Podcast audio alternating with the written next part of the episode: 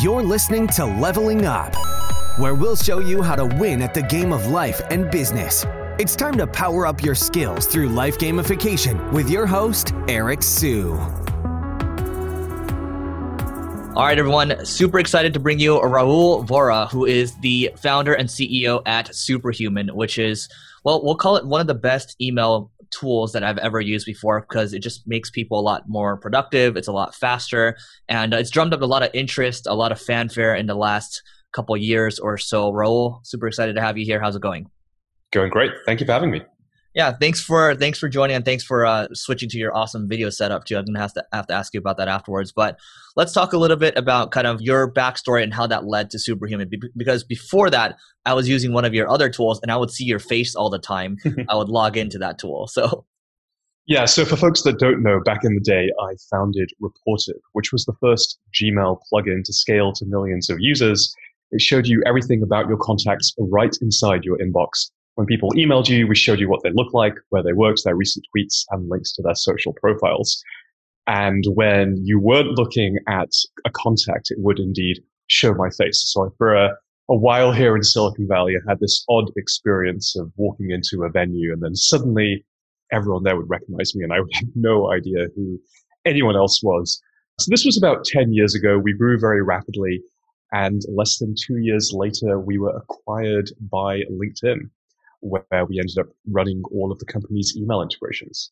Awesome. Can you can you disclose any details around that deal? I, guess it is longer than seven years ago, so I, I, suppose I can. At the time, of course, everything was under hushed uh, wrap up. There are, if, if folks want to Google LinkedIn buying Rapportive, they'll, they'll find all the kinds of rumors that were flying around at the time. But the the main reason that they bought us was uh, we had all of this expertise around email and how potentially one could integrate LinkedIn profiles with email. So when we ended up there, I ended up running all our email integrations, and the entire team came with me as well to do the same. Got it. So it's more of a acqui-hire more than anything.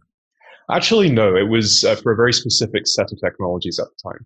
Got it. Got it. Yeah, I mean, I, I use Rapportive all the time, and it was uh, it was a godsend. And at that time, I mean, that picture of you, you were wearing glasses. You look like you were in your early twenties, correct?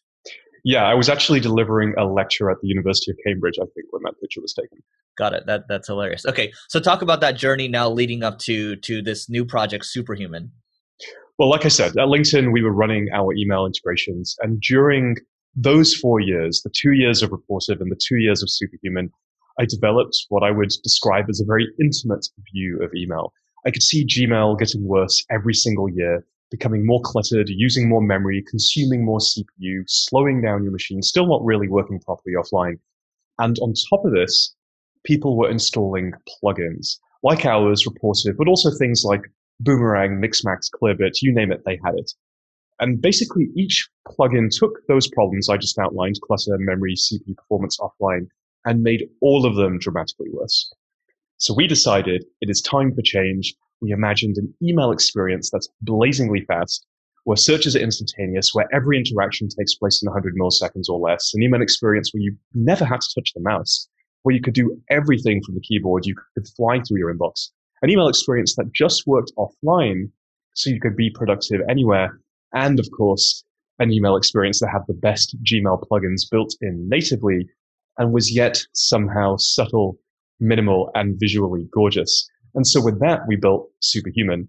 And I'm happy to say that today it's the fastest email experience ever made. Our customers now get to their inbox twice as fast as before. They reply to their important email sooner, and many of them see inbox zero for the first time in years.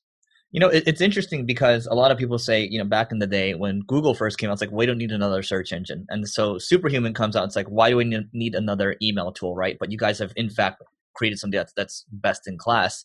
I'm looking at some numbers, right? You guys have raised over 33 million bucks in in funding. I guess, can you talk about a how you guys make money as a business and b how the business is doing today whatever metrics you're okay with sharing growth rates employee size revenues whatever you want to share sure so we've raised about $51 million in total. The 33 that you're looking at was the Series B raise from last summer. We raised about $33 million from Andreessen Horowitz and a selection of our prior investors. Uh, it was a great round. Marc Andreessen joined the board. David Ulevitch joined the board. And we've been on a tear ever since then. Superhuman costs $30 per month, which at the outset might seem expensive. It might seem like it's a lot for a tool that might otherwise be free or nearly free.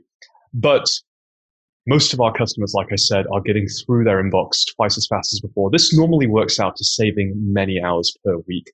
And so when you start to do the cost of time and the value of time analysis, it, it ends up being significantly worth it. In terms of headcounts, which you mentioned briefly, we're 50 going on 60 people, growing rapidly, uh, mostly located here, although, of course, with everything that's happened this year, considering what it looks like to be a more distributed company. Got it. I do. I do want to ask about Marc Andreessen, but the way you guys launched too, I'm not sure if you guys still do this today, but you guys created a lot, a lot of fanfare because it was a wait list initially, right? So, how I first heard about Superhuman, I think I don't know if it was Brad Feld on Twitter, but he's just talking about how you know I wish I invested in this. Right? I was like, what is this Superhuman thing? And then more and more people started talking about, it, at least on Twitter. So I guess in the early days, what was the the launch or kind of marketing strategy to create this fever, right? This this rabid buzz. So you know, I, I wish I could tell you that there was a specific strategy that achieved that. Oftentimes, people assume that it was our waitlist. We have always run a waitlist. We continue to run a waitlist. And people think that that was done in order to create a sense of artificial scarcity, but nothing could be further from the truth. We run the waitlist so that there's a place for folks for whom we're not yet ready to serve. For example, we don't yet have an Android client, although we have a wonderful iOS app, and we don't yet have an Office 365 client, although the program works incredibly well with Gmail and with G Suite.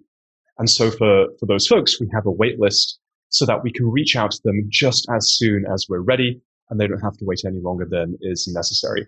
And today we have over 350,000 people on that wait list. As for what causes all of the buzz, I honestly think it comes down to the product. We actually just finished this analysis I, I can share on air. Uh, 36% of customers now hit inbox zero within the onboarding itself, and more than half of all customers hit inbox zero within four hours of starting to use the product. I think it's experiences like that which are truly remarkable and make people want to share it with their friends. Yeah, maybe I should start. I, think the problem for me is I had too many Gmail extensions already. I was like, oh man, it's so hard to come off of it. But I did really enjoy using Superhuman, so I think maybe I'll give it another another shot. Maybe there's the argument too that if I have too many plugins, maybe I'm not focusing on the right things. There's that. So you guys, I mean, you guys did the waitlist, but also at the same time, it was these were for a thirty dollar a month product. You had a customer success person reach out and then also walk me through everything, right? And so in the beginning, I think I was like, okay, they're probably doing it for customer development. They're learning a lot, but the economics don't seem to work out long term. Correct me if I'm wrong on that. And are you guys still doing that right now? You are right on the first part. So initially, it was for a customer discovery. In fact, initially, I did all of those calls. They were actually in person meetings. They took about two hours each. I would turn up. I would give a demo of Superhuman. I would do a pricing sensitivity analysis in the call itself, run people through what we call a Van Westendorp pricing sensitivity questionnaire. We would then do the onboarding. I would then insist on watching them do their email for north of half an hour. And the reason why I did that is inevitably people would run into bugs. Uh, and we just have this philosophy inside of Superhuman that it kind of doesn't make sense for multiple people to report the same bug over and over again. And so in those early days, when I'd pick up those 10 bugs, I would take them back to the team and insist that we fix them before we onboard next week's cohort of users. Because otherwise, what's the point? Next week's users are going to report the same bugs, and we won't learn about the level of bugs that lies beyond or underneath. And that is truly the secret to how you build a high quality product. Now, when we were doing that, what we noticed is that these users I was onboarding had category leading retention, industry benchmark breaking NPS, virality, product market fit, you name it, the metric was fantastic. And I thought, well, is this the product? Is it me? Is it the fact that they got to sit down for two hours with the founder of the company? It could be all of these things that sort of generating this intense loyalty to the product and this love, the, the buzz that you spoke of earlier. And so we started to remove and change variables to see what would happen the first thing that we changed is, well, what if it wasn't me doing it? What if it was, in fact, our head of growth doing it? And he ramped it up from where I was at, which is about five onboardings per week to about 20 onboardings per week. He got it down from two hours per onboarding to one hour per onboarding. And guess what? All of those metrics were just as good. And so then we went on to the next phase, which is, well, maybe he's just really good at this. What if it was somebody else? And we hired our first growth people. We call them full stack growth people. They did everything from basic SDR work to the actual onboardings itself through to customer support on the other end, so like that full life cycle of the customer journey. And they got the onboardings down from one hour to 45 minutes. There was a brief dip in metrics, but as they learned the role, they all bounced back. And then we were like, huh, interesting. I wonder how far we can push this because it truly is a unique and remarkable phenomenon that we have these fantastic metrics. And every single customer of Superhuman can genuinely say that they know someone at the company, that they met them, and that they liked us. Like they have a friend inside the company. That's really powerful. So we decided to hire our first dedicated set of onboarding specialists, these first six people who are the founding members of that team. And they do between 40 and 45 calls per week. And this is where it comes back to your last question, which is, is this even unit economic? And the shocking thing is, yes, it actually is. Where most companies would put money towards paid customer acquisition, buying Facebook or Google ads, we instead put those same dollars to onboarding and making sure that our customers have the best possible time in that first 30 minutes with the product, which I think is why more than half of them hit inbox zero within four hours of starting to use the product. That's amazing. So is it sounds like a lot of your growth right now is still driven by word of mouth. Is that correct? Absolutely. It's word of mouth, it's PR, it's content, it's virality. The the secret, and I, I learned this at LinkedIn, behind any successful mass market com- consumer internet company is it's always word of mouth all the way. If you don't have word of mouth, there's no amount of paid acquisition that will save you. Got it. So you guys don't run a lot of paid right now, correct?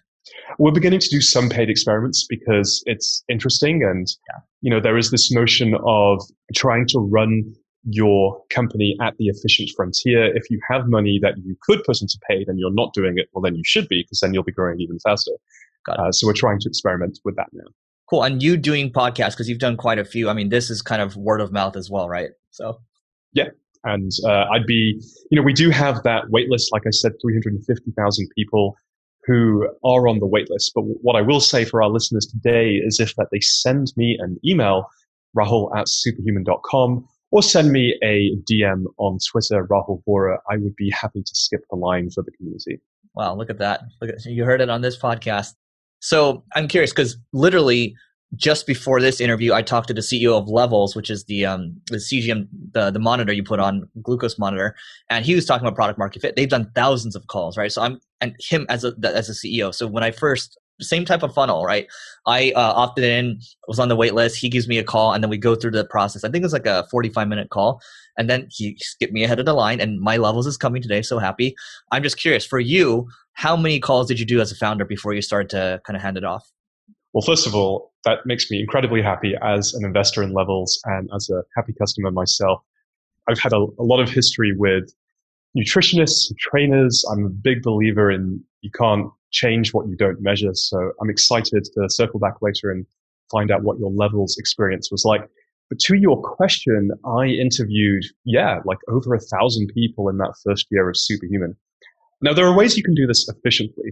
When I tell that to people to begin with, I think that they assume that maybe I went out and met a thousand people. And if you were to try and do that in a year, you would quickly find it to be untenable. Or if you were doing that, you wouldn't be doing anybody else. That's more than three people a day. So how do you do it?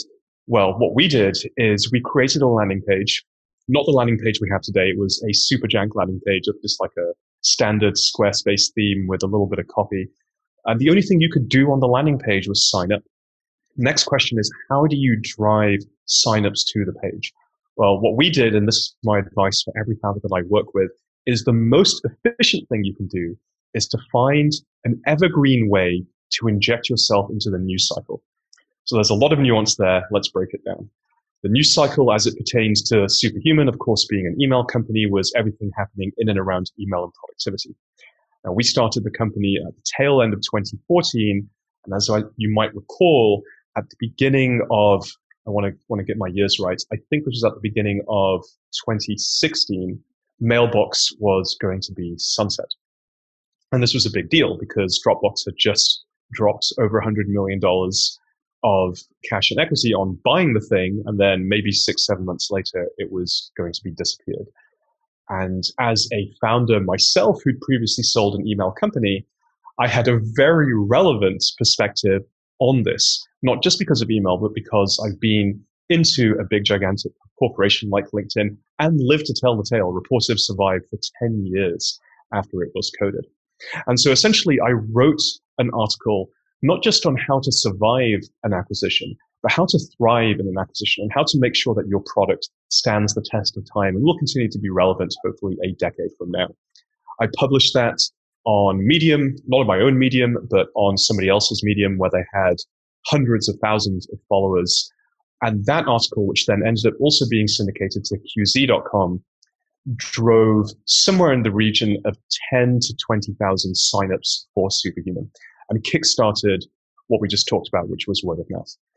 So you have all these people coming to this really jank Squarespace page. They sign up. Most companies would just stop there, but don't just stop there. What we did is they then all receive an email from me. Now, it was an automated email from me, but it was very short. It was very sweet. It basically said, Hey, I'm Rahul. Thank you for signing up. Two quick questions, if I may. Number one, what do you use for email today? Number two, what are your pet peeves or what do you hate about it? And a certain set of people would respond. When they responded, you then pick up manually. It is important at that point to actually be be real, be present, be authentic, be genuine, be there, and continue the conversation. And so they might say something like, well, I use Gmail. I use Boomerang. I really don't like how Gmail doesn't work properly offline. It feels really slow and clunky, so on and so forth. And then I would reply and say something like, okay, great. We totally hear you. We're working on all those things. I'm really curious with Boomerang, what features would you consider must have? And they would reply back and say something like, the ability to remind me if people don't reply, is must have. But honestly, I don't schedule emails that much. And so I would stack rank that much lower. And the trick with these conversations is to keep them going as long as you feasibly can. It's almost like a little game that you can play with yourself. Just always find something else to be curious about. And you'll typically find organically it will peter off after about five or six interactions. But now that person is invested in the company. They like you. They're excited about how much you care because you have genuinely shown that you do care and you've done an epic amount of customer discovery.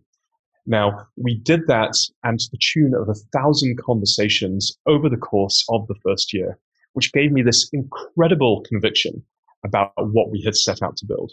We learned that people dislike Gmail because it was really slow. To your point, you need a plethora of plugins to make it do anything useful. Those plugins ruin the experience. They slow it down. They, they take an already decrepit thing and they make it more decrepit. For the people who are using offline clients, like let's say Spark or Airmail, they didn't like how buggy they were, how long it takes to sync, and how generally unstable those, those offline things can feel. And so we thought, well, the vision for Superhuman then is clear. Let's make a thing that is blazingly fast, that just works offline, that is super stable, and for which you don't need a ecosystem of plugins to actually make it do useful stuff. Yeah, look, we're, we're on Zoom right now, right? It just works. That's what that's what, kind of the tagline that they have, and yours is you, it just works, right? It just works. It's fast and it does what it's supposed to do. You know, it doesn't need to be rockets. I think there's a lot of work that goes into it, certainly, but it's it's simple at the end of the day. So if I break it down this way, you did a thousand calls the first year, and each of these, I'm assuming they're not all two hours, but if they all, that, that's 19.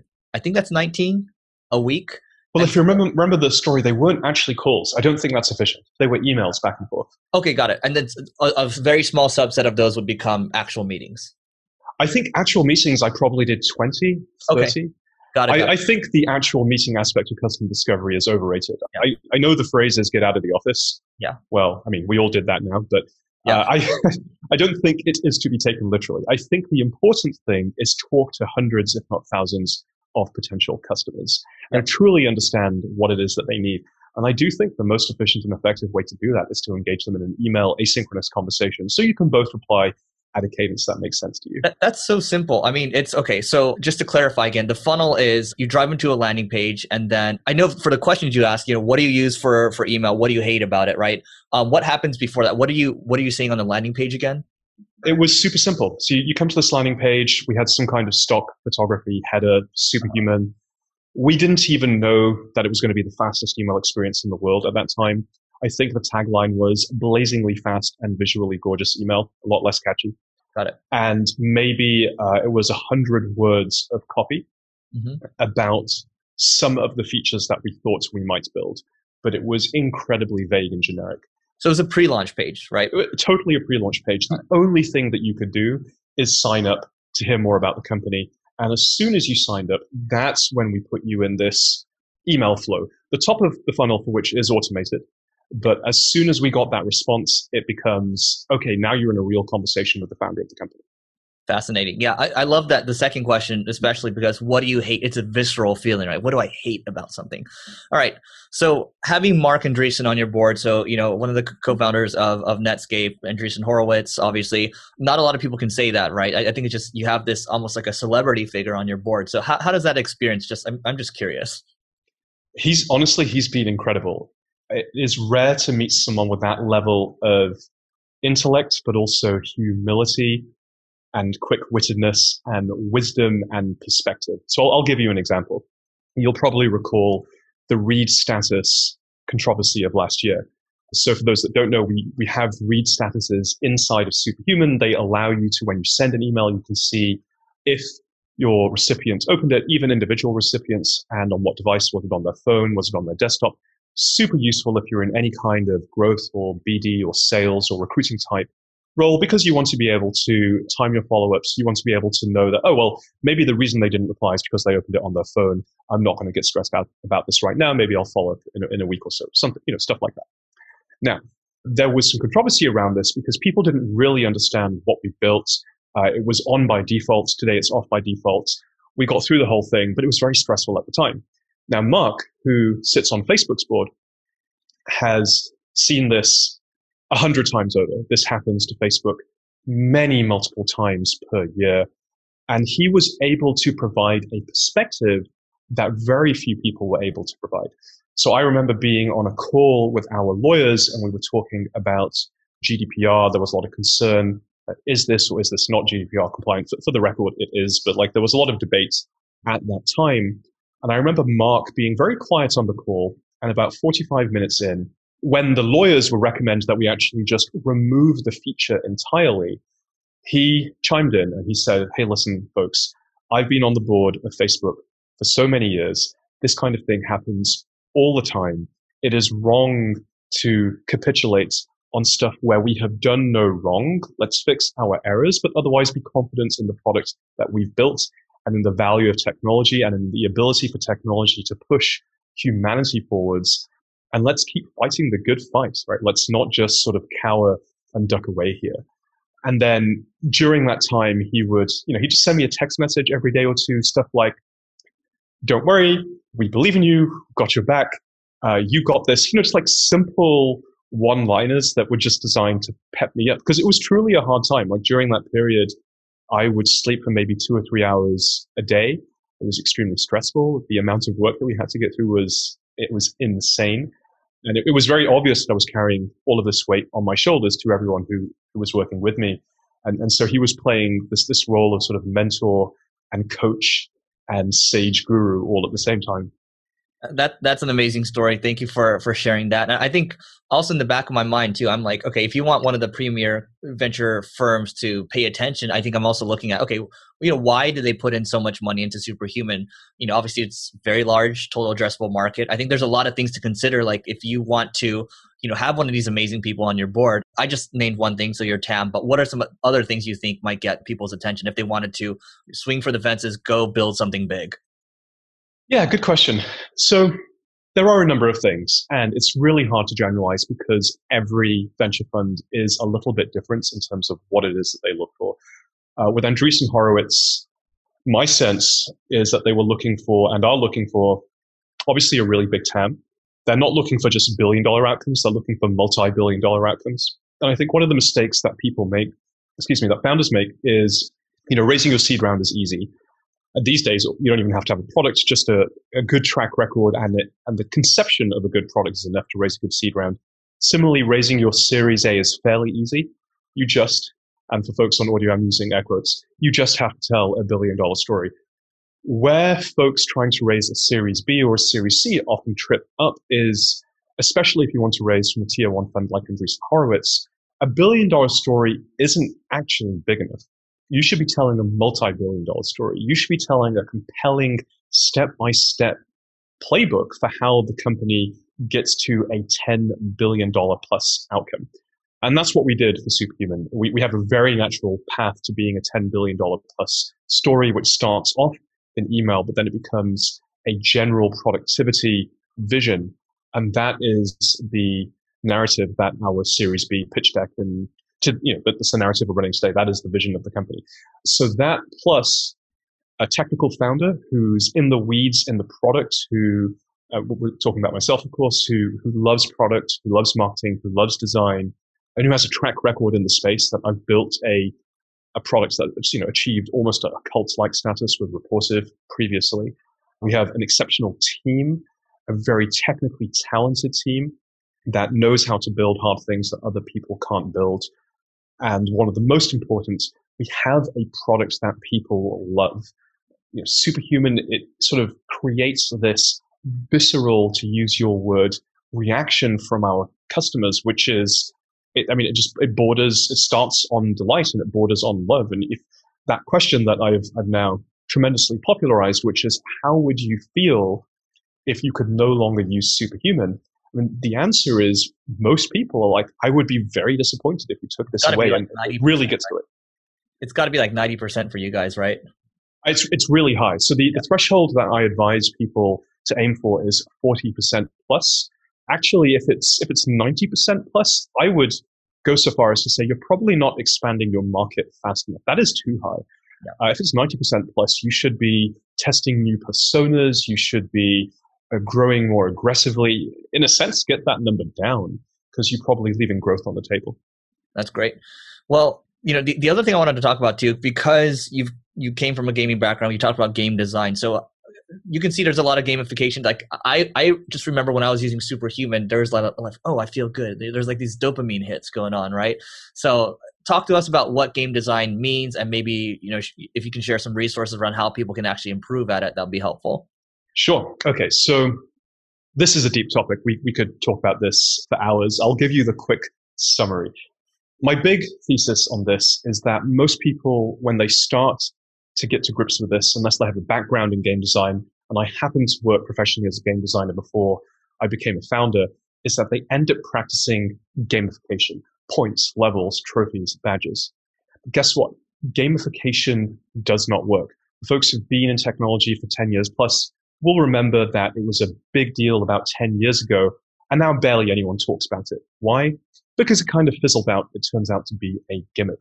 Now, the thing that does work is actually true game design. And at Superhuman, we build software like it's a game. If you think about a game, nobody needs a game to exist. There are no requirements. Uh, no one's saying, you know, that this is what a game has to be. What a game inspires are feelings of fun and joy and happiness and delight. And so that's the way that we build software at Superhuman. How do we work towards those emotions?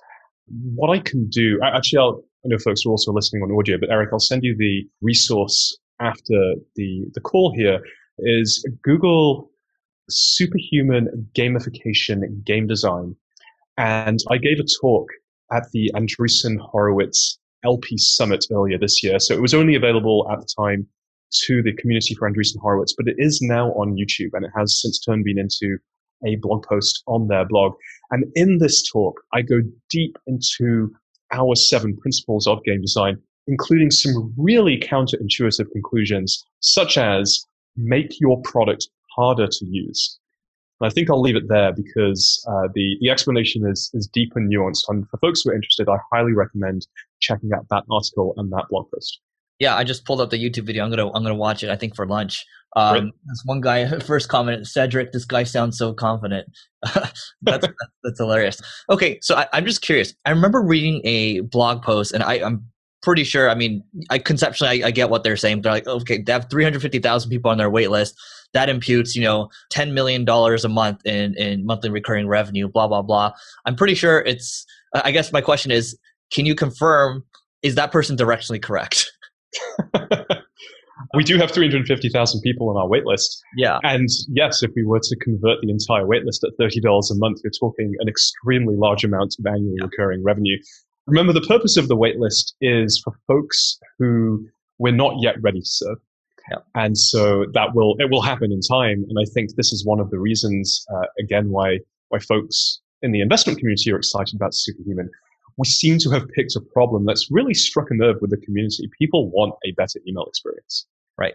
What's the most exciting thing you've read or consumed recently? Working Twins wrapping up here.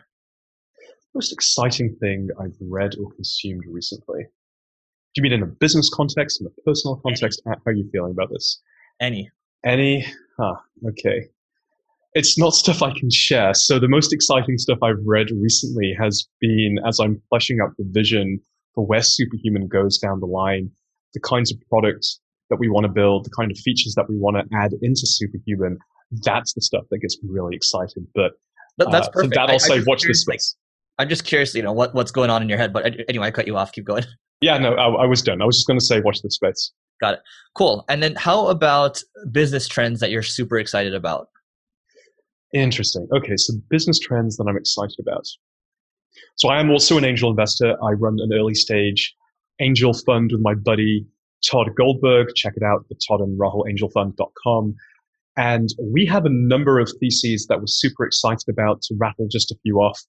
Uh, healthcare, we're super excited about education. We're excited about business infrastructure, creator tools, productivity, of course, viral SaaS, Superhuman being a great example of the last two. We've invested in, in between more than 35, going on 40 companies at this point from this fund, and they're all in in those areas of our core interest. Got it. Great. And favorite tool not called Superhuman? favorite tool not called Superhuman. Okay, I would have to go with Brain.fm. For those that don't know, Brain.fm produces music to improve focus, improve flow.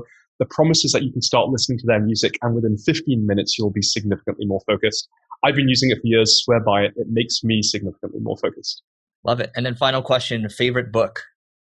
Favorite book? Okay, hands down, this has to be The Art of Game Design by Jesse Schell. For anyone interested in learning deeply about game design beyond what I share in the video and in the blog post, definitely buy a copy of that book. And if folks are looking for a fiction recommendation, Gardens of the Moon by Steven Erikson. You mentioned you were interested in fantasy. We talked a little bit about World of Warcraft. Uh, it is high fantasy. It's like Game of Thrones, but taken to the next level of complexity, if you can even imagine that. That is amazing. So it's called. Wait, I'm just trying to buy both these books right now. The game, the, the Garden of the Art of Game Design by Jesse Schell and Gardens of the Moon by Steven Erikson. Gardens of the Moon. I'm gonna pick that one up. Funny thing is, I just tried to buy the game design book. I have it already. I just never read it.